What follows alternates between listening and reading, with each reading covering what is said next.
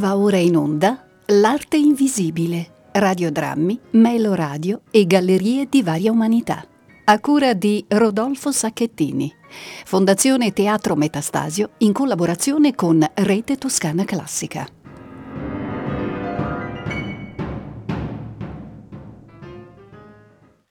Benvenuti all'Arte Invisibile, radiodrammi Meloradio e Galleria di Varie Umanità. Io sono Rodolfo Sacchettini e in regia Roberto Spinelli. Eh, questo è un ciclo, come sapete, ormai eh, realizzato dalla Fondazione Teatro Metastasio, in particolare dal gruppo di lavoro artistico, che è un gruppo di 15 artisti, attori, registi e, e attrici impegnati in molteplici progetti, tra cui, eh, tra cui anche la produzione di opere pensate appositamente per la radio, dunque in collaborazione collaborazione con Rete Toscana Classica, eh, questo ciclo presenta ben 16 opere e ne abbiamo già ascoltate 9, questa è la decima puntata e tra uh, pochi minuti andrà in onda L'intrusa di Maurice Metterlink.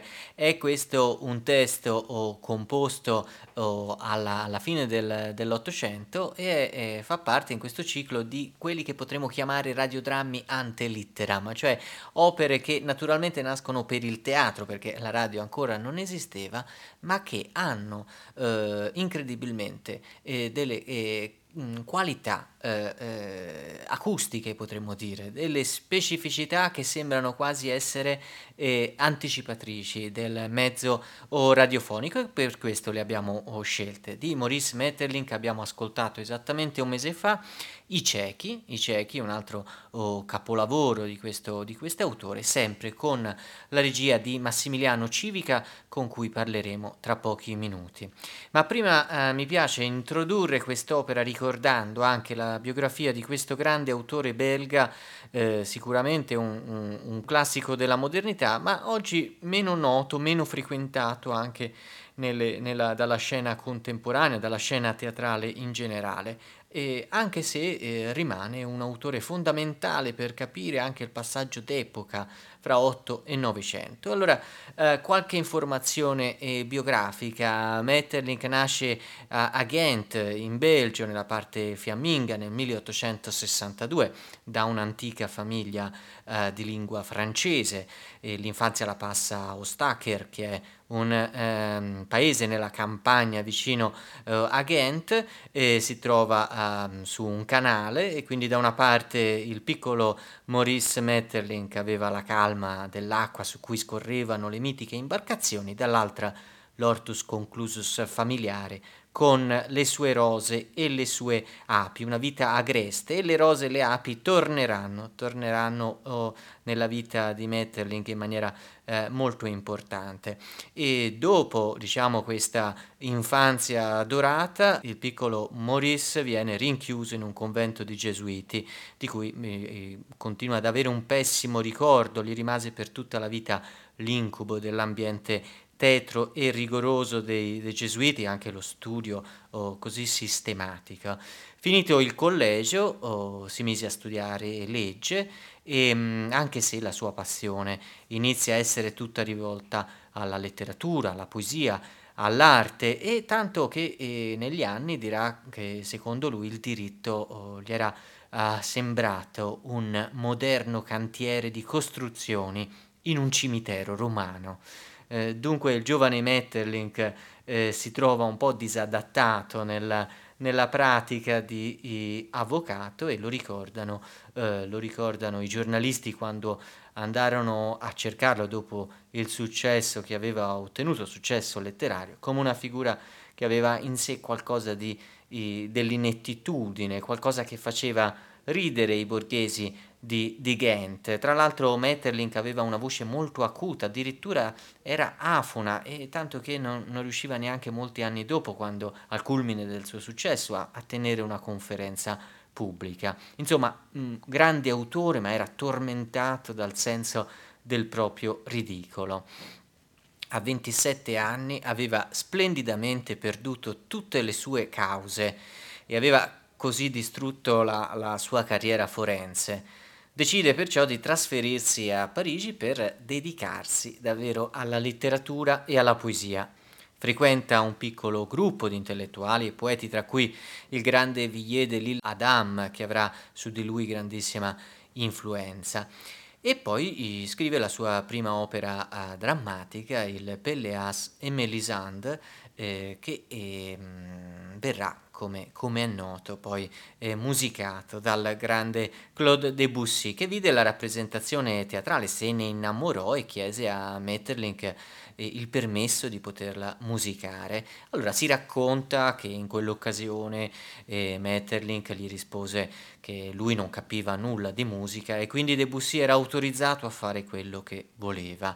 Eh, questa Pelleas e, e Melisante eh, fu un'opera davvero rivoluzionaria e irripetibile come, come venne de- definita da Pierre Boulez, un'opera con eh, la presenza della natura in primo piano, eh, pur non avendo una diciamo, tentazione naturalista o, o, o realista, al contrario, no? una, prevale una dimensione assolutamente simbolista, che era poi la poetica, il tessuto culturale di cui era impregnato oh, Maurice Metterlink, il quale poi si presentò a teatro dove vide eh, l'adattamento oh, che ne aveva fatto Debussy e, e, e si infuriò perché eh, il, il, letterato, il poeta non eh, riusciva a, a, capire l'operazione di eh, Debussy, non, non lo apprezzava, in un certo senso però forse non, non riusciva a contemplare la presenza della musica nella sua opera drammatica,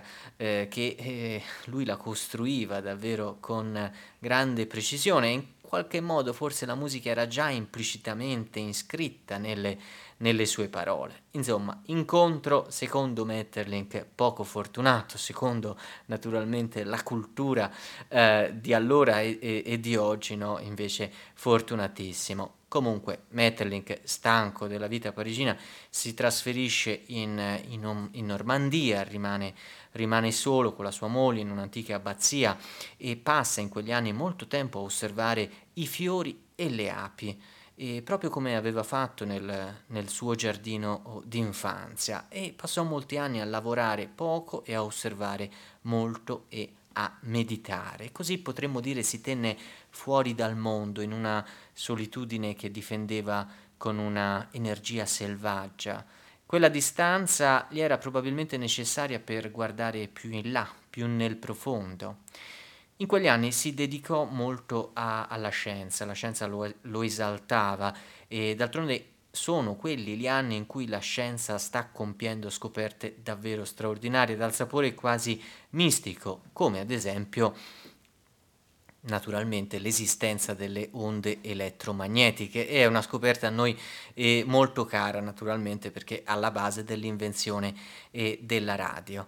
E, e Metterlink era curioso dei problemi scientifici affrontati in, in quegli anni e, e, rimase molto colpito dalla, dalla, scoperta delle onde eh, elettromagnetiche e, e, diciamo mescolò un po' oh, la scienza, eh, la filosofia, eh, il paranormale, insomma era uh, un convinto che eh, esistessero o che potessero esistere degli universi paralleli differenti a seconda della, della lunghezza d'onda. Eh, quindi immagina un mondo in cui i nostri occhi, anziché essere sensibili alla luce del giorno, eh, potessero essere sensibili alle vibrazioni elettriche o magnetiche, un mondo in cui il cristallo oh, ci, poteva, eh, ci, ci sarebbe parso opaco e magari i metalli potevano sembrare trasparenti. Dunque anche la morte non, non, gli appariva come un annichilimento, ma una nuova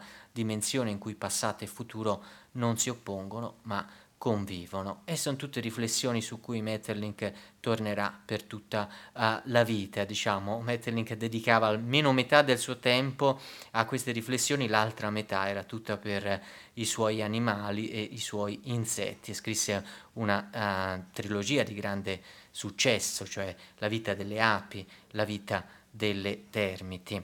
E tra le opere da non dimenticare naturalmente di Metterlink c'è l'uccellino azzurro che eh, eh, fu composta nel 1900 1908 e fu messa in scena a Mosca da Stanislaschi. In scena in Italia fu messa invece nel 1979 da Luca Ronconi e questa opera L'uccellino azzurro, famosissima, vanta uh, sette trasposizioni televisive di cui i sei film.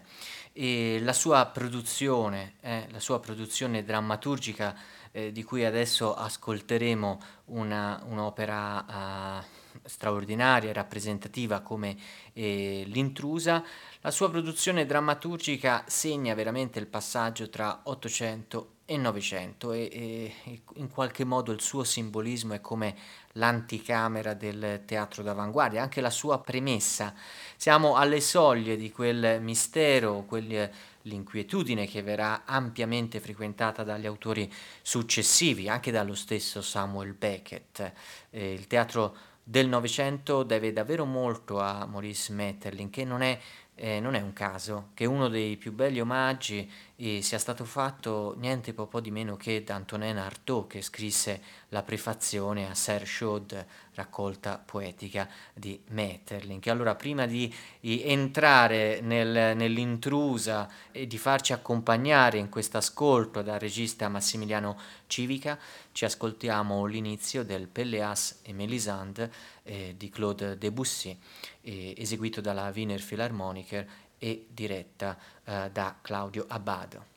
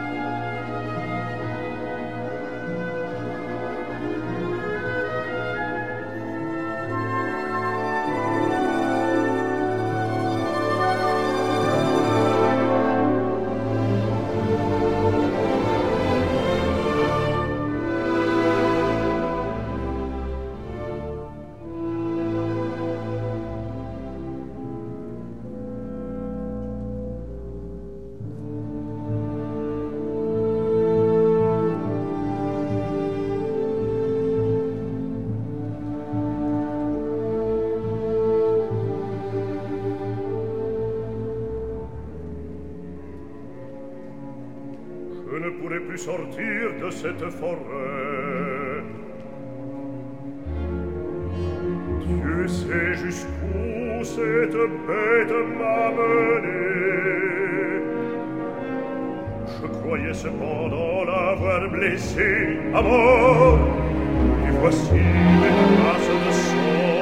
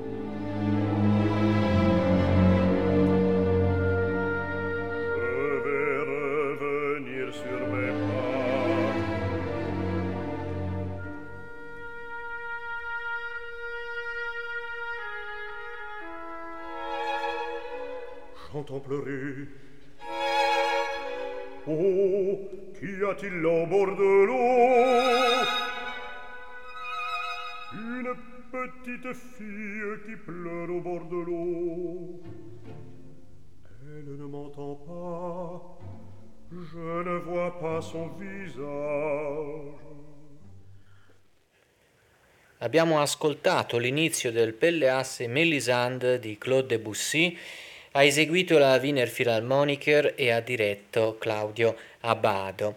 E adesso entriamo proprio nel vivo eh, del, di questa opera radiofonica che, che presentiamo, e cioè L'intrusa di Maurice Metterlink con la regia di Massimiliano Civica che è con noi al telefono. Buongiorno e ben trovato. Buongiorno, buongiorno a voi. Dunque, eh, dopo oh, quell'altro capolavoro di Metterlink che è I ciechi, eh, eh, ti sei cimentato con un altro testo di Maurice Metterlink, anche questo direi con eh, qualità acustiche straordinarie. Ma eh, introducici a questa, a quest'opera di Metterlink, l'intrusa, qual è la situazione che ci troviamo davanti? La situazione che ci troviamo davanti è quella di un interno familiare, di una famiglia sicuramente di alto livello, eh, in cui c'è stato un, uh, un piccolo dramma, cioè eh, una donna ha avuto un problema nel partorire avuto un problema, ha avuto un parto difficile, quindi tutta la casa è immersa in un grande silenzio, un po' per lo spavento che hanno avuto per questa situazione e un po' per non disturbare questa donna che sta riposando. Eh, quindi in questa grande casa eh, è tutto ambientato in un salone in cui eh, ci sono i tre uomini della famiglia, l'avo, il marito, lo zio e eh, la, e la figlia, mentre la, la mamma la part- che ha appena partorito riposa in una stanza e il figlioletto, il, l'appena nato, riposa in un'altra. Apparentemente viviamo in una situazione da dopo la tempesta, in realtà c'è una certa inquietudine soprattutto nel lavo, soprattutto in questo nonno anziano che non vede, perché appunto essendo cieco non riesce a rendersi ben conto della situazione e eh, come molto spesso nelle opere di Metterling si tratta di un'attesa, cioè sono in attesa di una loro parente che è una madre superiore di un convento perché venga a passare la notte con loro. Scopriremo poi nel corso dell'opera che eh, forse chi arriverà quella sera in quella casa è qualcosa, qualcuno, un personaggio molto più inquietante di una suora. Ecco, citavi Lavo, eh, questo personaggio inquietante eh, nel, nell'intrusa di Metterlink. Lavo è eh, cieco, eh, e questa mi sembra che sia un un'altra parola chiave dell'opera di Metterlink, almeno di queste due che abbiamo proposto qui a Rete Toscana Classica, eh, la cecità e l'attesa. Eh, potrebbero essere anche due chiavi di lettura per leggere come un dittico queste due opere. Assolutamente, prima di tutto eh, e va naturalmente a merito tuo avermi proposto queste due opere per pro, perché proprio la cecità nel caso dell'intrusa del protagonista del lavo fa sì che i rumori, i suoni di ambiente, le voci, il tono di voce eh, diventino drammaturgicamente fondamentali. Una persona che non ha la vista tenta di comprendere il mondo che lo circonda unicamente attraverso l'udito quindi c'è una costante paura in quest'avo che i suoi altri familiari lo stiano ingannando rispetto alla salute eh, di questa donna. Quindi lui è attentissimo a tutte le sfumature della voce, a tutte le, inter- le incertezze che hanno gli altri nel parlare e probabilmente è talmente così ossessionato dal dover scoprire solo attraverso l'orecchio quello che sta accadendo intorno che diventa fin troppo sospettoso. Ecco, eh, un, eh, un intellettuale, studioso di teatro, ma anche eh, regista come eh, Ruggero Jacobi, eh, introduce l'opera eh, di Metterlink dicendo che i personaggi di Metterlink sono personaggi apparentemente statici, sconvolti da una furia interiore stupefacente, ma che al tempo stesso, raggiando dal centro stesso dell'anima loro, questa energia si attutisce e perciò essi parlano come riflettessero a voce bassa o come se sognassero. Eh, com'è il modo di parlare di questi personaggi eh, apparentemente statici? Ah, trovo che questa definizione di Jacobi sia straordinaria perché in tutte le opere di Metterlink è come se nella, nella vita di tutti i giorni, in realtà molto concrete, familiari, ci fosse qualcosa che spingesse dall'esterno, ci fosse qualcosa di inquietante che sta sopra o sotto alle loro vite e che preme quasi per entrare nelle loro case. E questo genera appunto un tipo di vocalità che è una vocalità sommessa sia per un'apparente tranquillità, sia eh, soprattutto per un senso di inquietudine.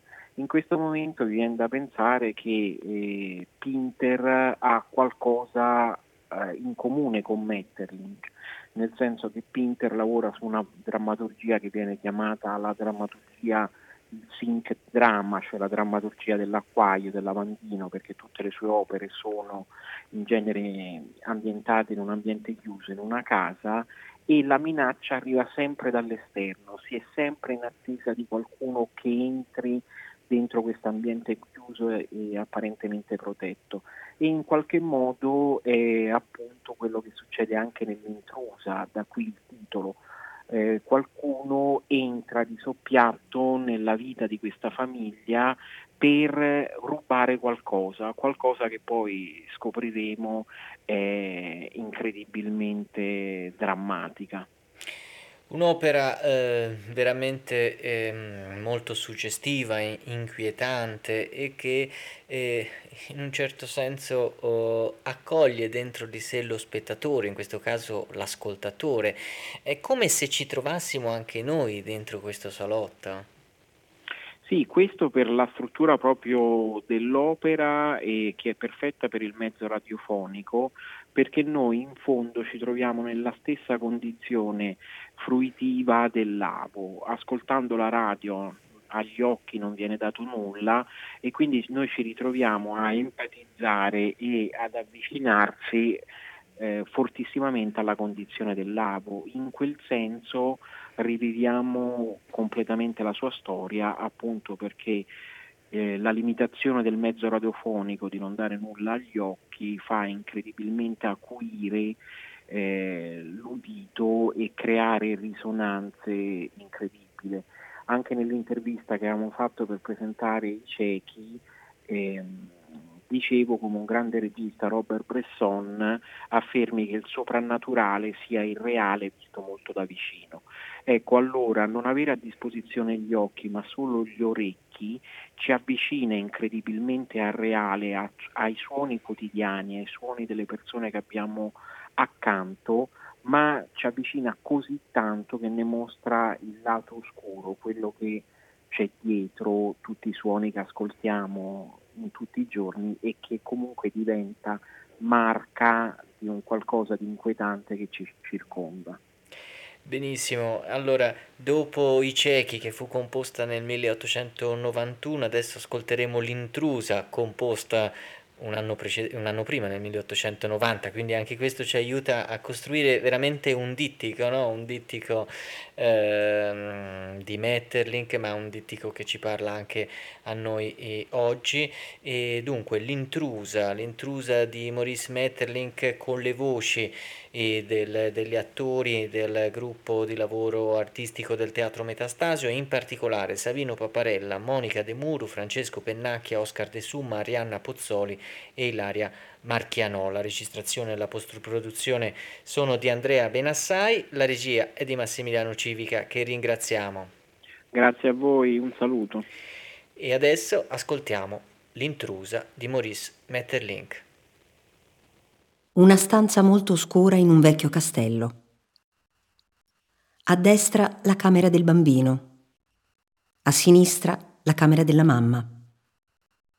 In un angolo una piccola porta nascosta da una tenda. In fondo una porta vetrata che dà su di una terrazza. Un grande orologio fiammingo in un angolo. Una lampada accesa.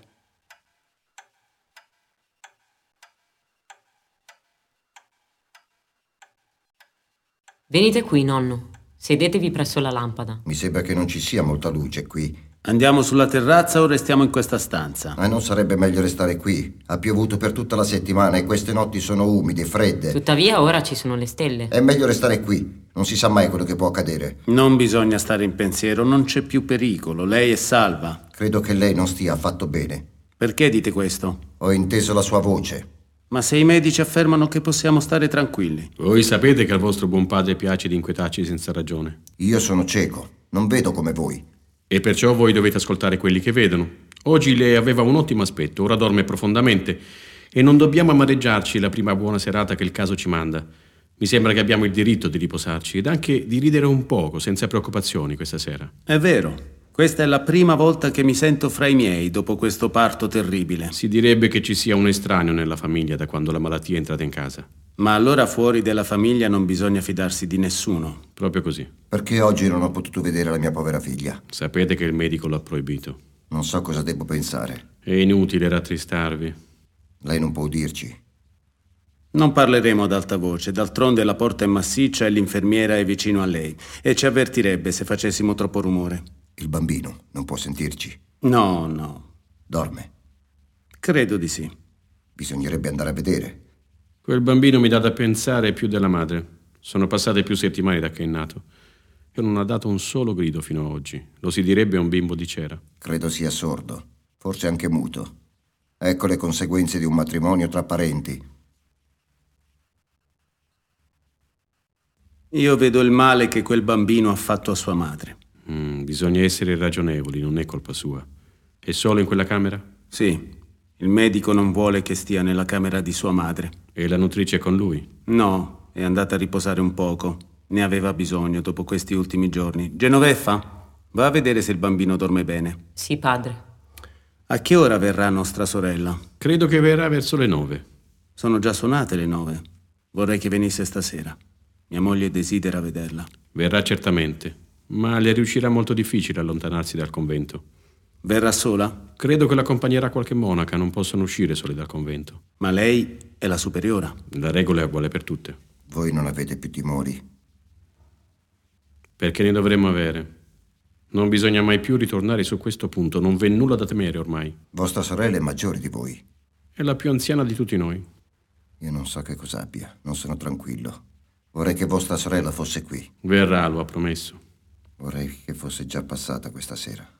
Dorme il bambino? Sì, padre, molto profondamente. Che cosa facciamo aspettando? Aspettando cosa? Nostra sorella. Non vedi venire nessuno, Genoveffa? No, padre. E nel viale? Lo vedi il viale? Sì, padre. C'è chiaro di luna e scorgo il viale fino al bosco dei cipressi. E non vedi nessuno? Nessuno, nonno. Che tempo fa? Bel tempo. Sentite gli usignoli?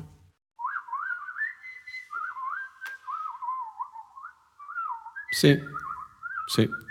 Spira un leggero vento nel viale. Un leggero vento nel viale? Sì. Gli alberi si muovono leggermente. È strano che mia sorella non sia ancora venuta. Non sento più gli usignoli. Credo che qualcuno sia entrato nel giardino, nonno. E chi è? Non so, non vedo nessuno. Vuol dire che non c'è nessuno. Ci deve essere qualcuno in giardino. Gli usignoli hanno cessato di cantare d'un tratto. Ma io non sento camminare. Qualcuno di certo passa presso lo stagno perché i cigni hanno paura.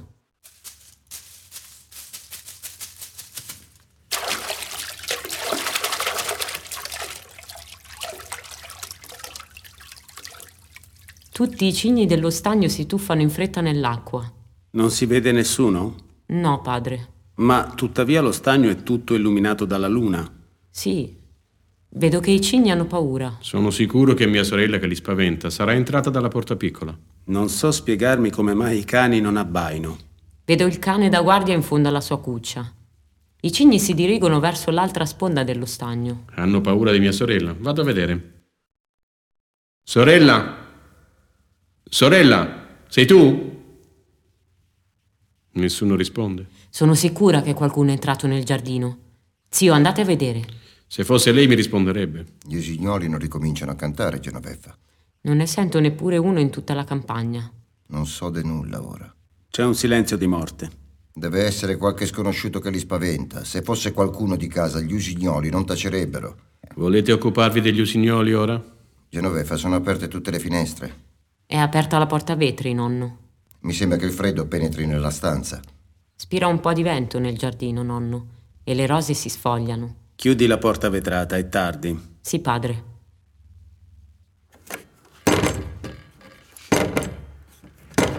Non riesco a chiuderla. Che cosa c'è dunque, figlia mia? È inutile alzare la voce senza ragione, vado io ad aiutarla. Non riesco a chiuderla del tutto. Mm, sarà per l'umidità, proviamo insieme. Ci deve essere qualche cosa fra i battenti. Domani la aggiusterà il falegname. Domani viene il falegname. Sì, nonno, viene a lavorare nella cantina. Ma farà rumore nella casa. Gli dirò di lavorare piano piano. Oh, Che cos'è questo rumore? Non lo so con precisione. Credo sia il giardiniere. Non lo vedo bene perché si trova nell'ombra della casa. È il giardiniere che va a falciare. Falcia anche di notte. Domani non è domenica? Sì. Ebbene, gli ho fatto notare che l'erba è molto alta intorno alla casa. lo vedi, Genoveffa? Non lo vedo, nonno, sta nell'ombra.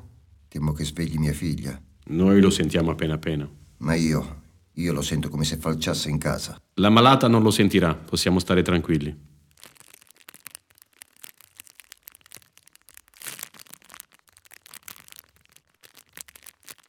Mi sembra che la lampada non bruci bene questa sera.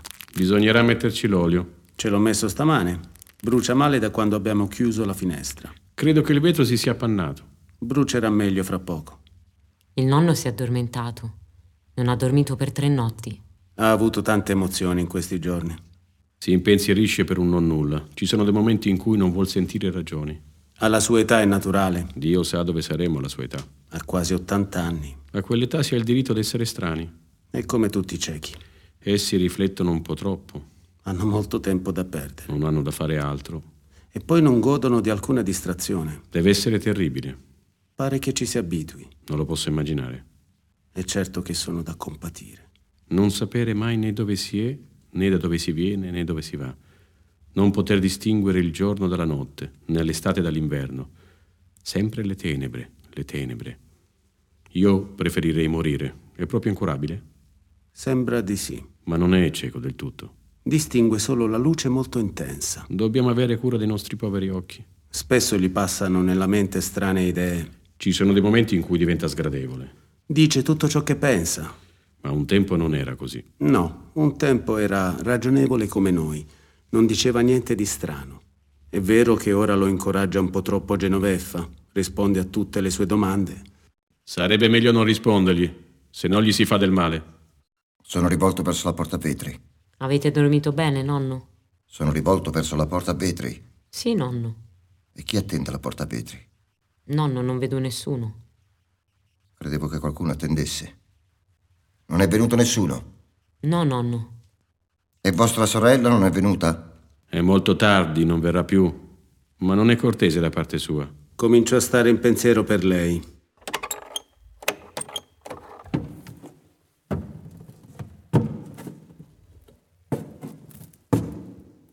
Eccola, avete sentito? Sì, qualcuno è entrato per la cantina. È nostra sorella, ho riconosciuto il suo passo. Ho sentito camminare lentamente. È entrata piano piano. Mm, Lei sa che c'è un malato. Non sento più nulla ora. Salirà subito, le diranno che siamo qui. Sono molto contento che sia venuta. Ero certo che sarebbe venuta stasera. Impiega molto tempo a salire. Deve essere lei, però. Non aspettiamo altre visite. Non sento alcun rumore dalla cantina. Chiamerò la domestica, sapremo di che si tratta. Sento già un rumore sulla scalinata.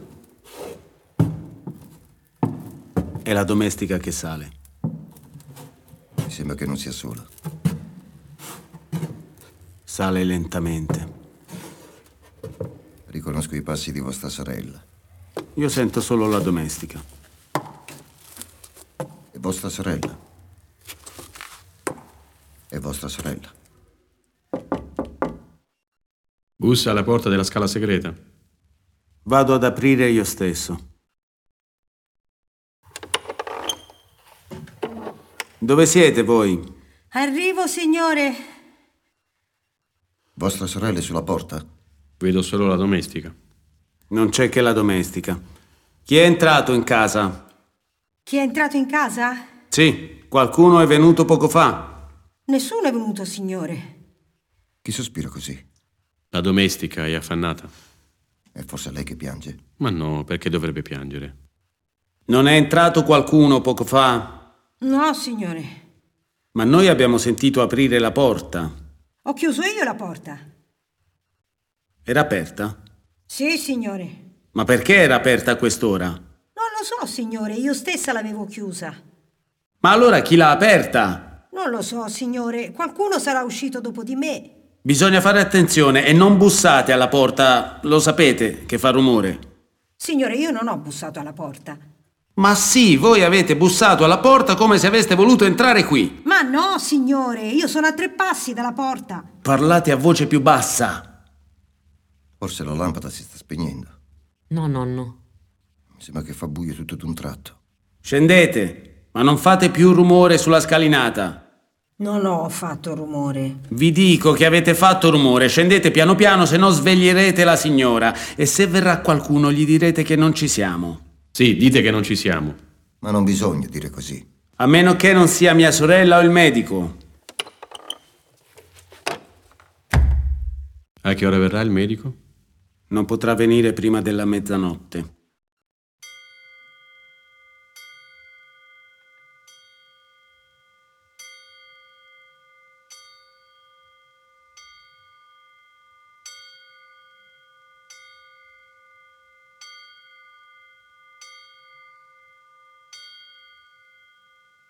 Entrata Chi? la domestica. No, è scesa giù. Credevo si fosse seduta presso la tavola. La domestica. Sì, Non ci mancherebbe altro. non è entrato nessuno nella stanza. Ma no, nessuno. E vostra sorella non è qui. Non è venuta. Volete ingannarmi? Perché ingannarvi? Per amor di Dio, Genoveffa, dimmi la verità. Nonno, nonno, ma che avete? C'è qualcosa di nuovo. Io, no- io sono sicuro che mia figlia peggiora. Forse sognate. Voi non volete dirmelo, sono sicuro che c'è qualcosa. In tal caso voi vedete meglio di noi. Genoveffa, dimmi la verità. Ma vi è stata detta la verità, nonno? Tu non hai la solita voce. Ma voi la spaventate. Anche la vostra voce è cambiata. State diventando pazzo. Lo so bene che voi avete paura. Ma di che dovremmo avere paura? Perché volete ingannarmi? Ma chi vuole ingannarvi? Perché avete spento la lampada? La lampada non si è spenta, c'è la stessa luce di prima nella stanza. Mi sembra che la lampada si sia abbassata. Io vedo la stessa quantità di luce delle altre volte. Ho delle mole da mulino sugli occhi. Figlia mia, ditemi dunque chi viene qui. Ditemelo per amor di Dio, voi che vedete. Io sono qui solo nelle tenebre eterne. Non so chi è che viene a sedersi accanto a me, non riconosco più chi passa due passi da me. Perché parlate sempre a bassa voce? Ma nessuno ha mai parlato a bassa voce. Voi avete parlato a bassa voce vicino alla porta. Avete sentito tutto ciò che ho detto. Voi avete introdotto qualcuno nella stanza. Via, siate ragionevole, vi dico che nessuno è entrato. E vostra sorella o un prete. Perché volete ingannarmi? Genoveffa, chi è entrato? Nessuno, nonno. Non cercate di ingannarmi. Io so quel che dico. Quanti siamo qui? Siamo quattro intorno alla tavola, nonno. Siete tutti seduti intorno alla tavola? Sì, nonno. Siete lì, Paolo? Sì. Siete lì, Oliviero? Ma sì, ma sì, sono qui al mio posto abituale. Ci sei, Genoveffa? Sì, nonno, accanto a voi. E chi è seduto là? Dove, nonno? Non c'è nessuno. Là, là in mezzo a noi. Ma, nonno, non c'è nessuno.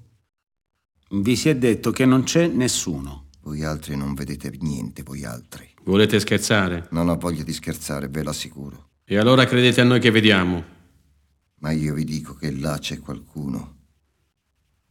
Credo che non vivrò per molto tempo. Ma perché dovremmo ingannarvi? A che cosa servirebbe? Prima o poi bisognerebbe pur dirvi la verità. Perché mai ingannarci l'un l'altro? Non potremmo ingannarvi per molto tempo. Vorrei attraversare queste tenebre.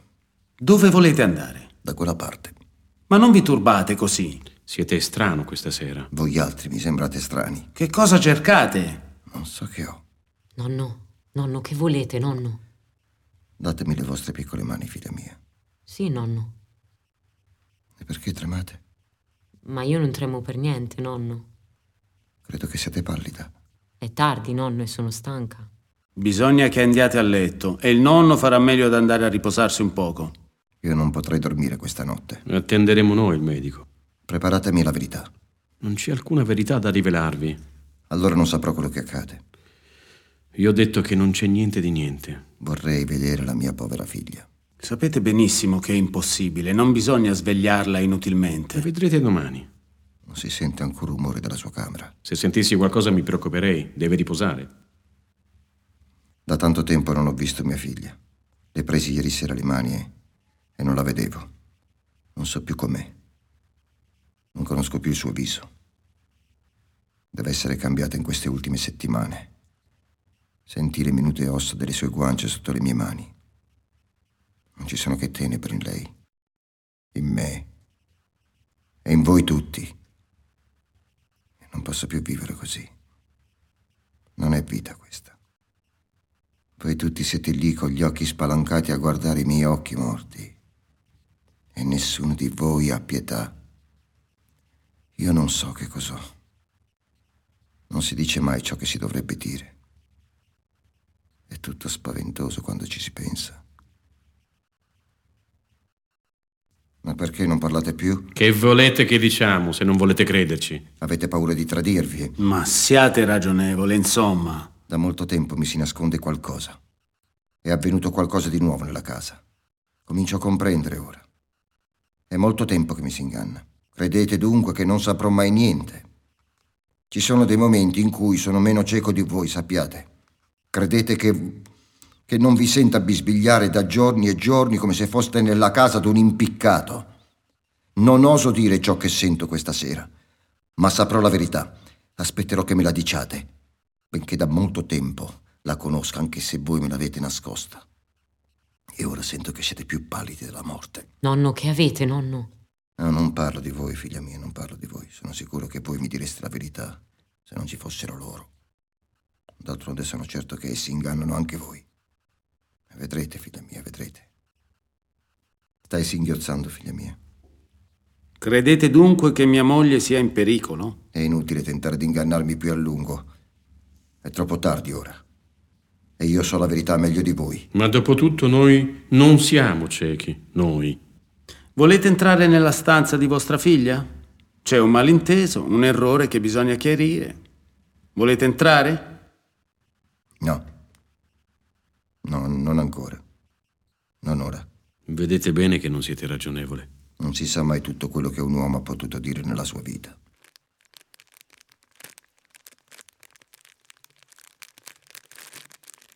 Chi fa rumore? È la lampada che trema, nonno. Mi sembra molto inquieta. Sì, molto inquieta. Mi pare che la lampada stia per spegnersi. Non c'è più olio. Si è spenta del tutto. Non possiamo restare in queste tenebre. Perché? Io ci sono abituato. C'è il lume nella camera di mia moglie. Lo prenderemo fra poco, quando sarà venuto il medico. Ci si vede ancora abbastanza, c'è la luce là fuori. C'è luce fuori? Certo, più di qui. Mi piace ogni tanto parlare nell'oscurità. Anche a me.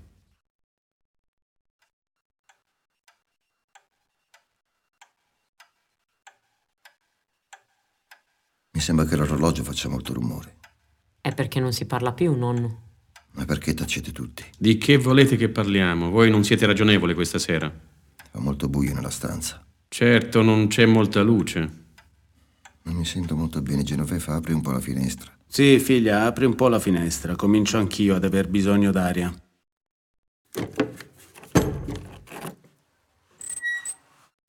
È aperta la finestra? Sì, nonno, completamente. Non si direbbe che sia aperta. Non viene alcun rumore da fuori. No, nonno, non si sente il minimo rumore. C'è un grande silenzio. Si sentirebbe perfino camminare un angelo. Vorrei sentire un po' di rumore. Che ora è, Genoveffa? Mezzanotte fra poco, nonno.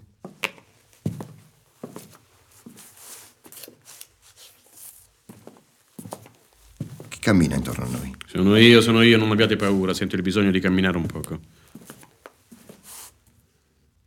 Ma vado a sedermi perché non vedo dove metto i piedi.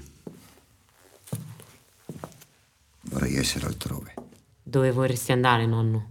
Non so, in un'altra stanza, non importa dove. Che cosa senti, Genoveffa? Niente, nonno, sono le foglie che cadono. Sì, sono le foglie che cadono sulla terrazza. Va a chiudere la finestra, Genoveffa. Sì, nonno. Ho freddo.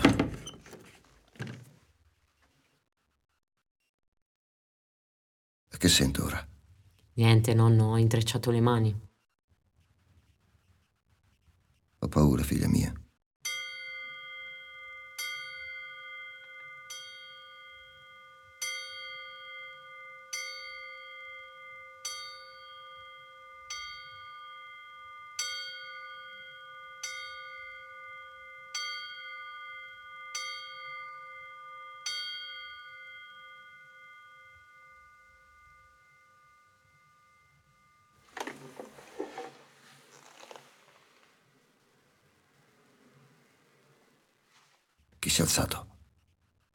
Nessuno si è alzato.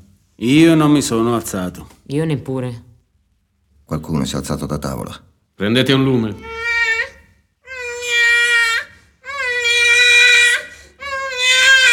Ascoltate il bambino. Non ha mai pianto. Andiamo a vedere. Prendete un lume. Prendete un lume.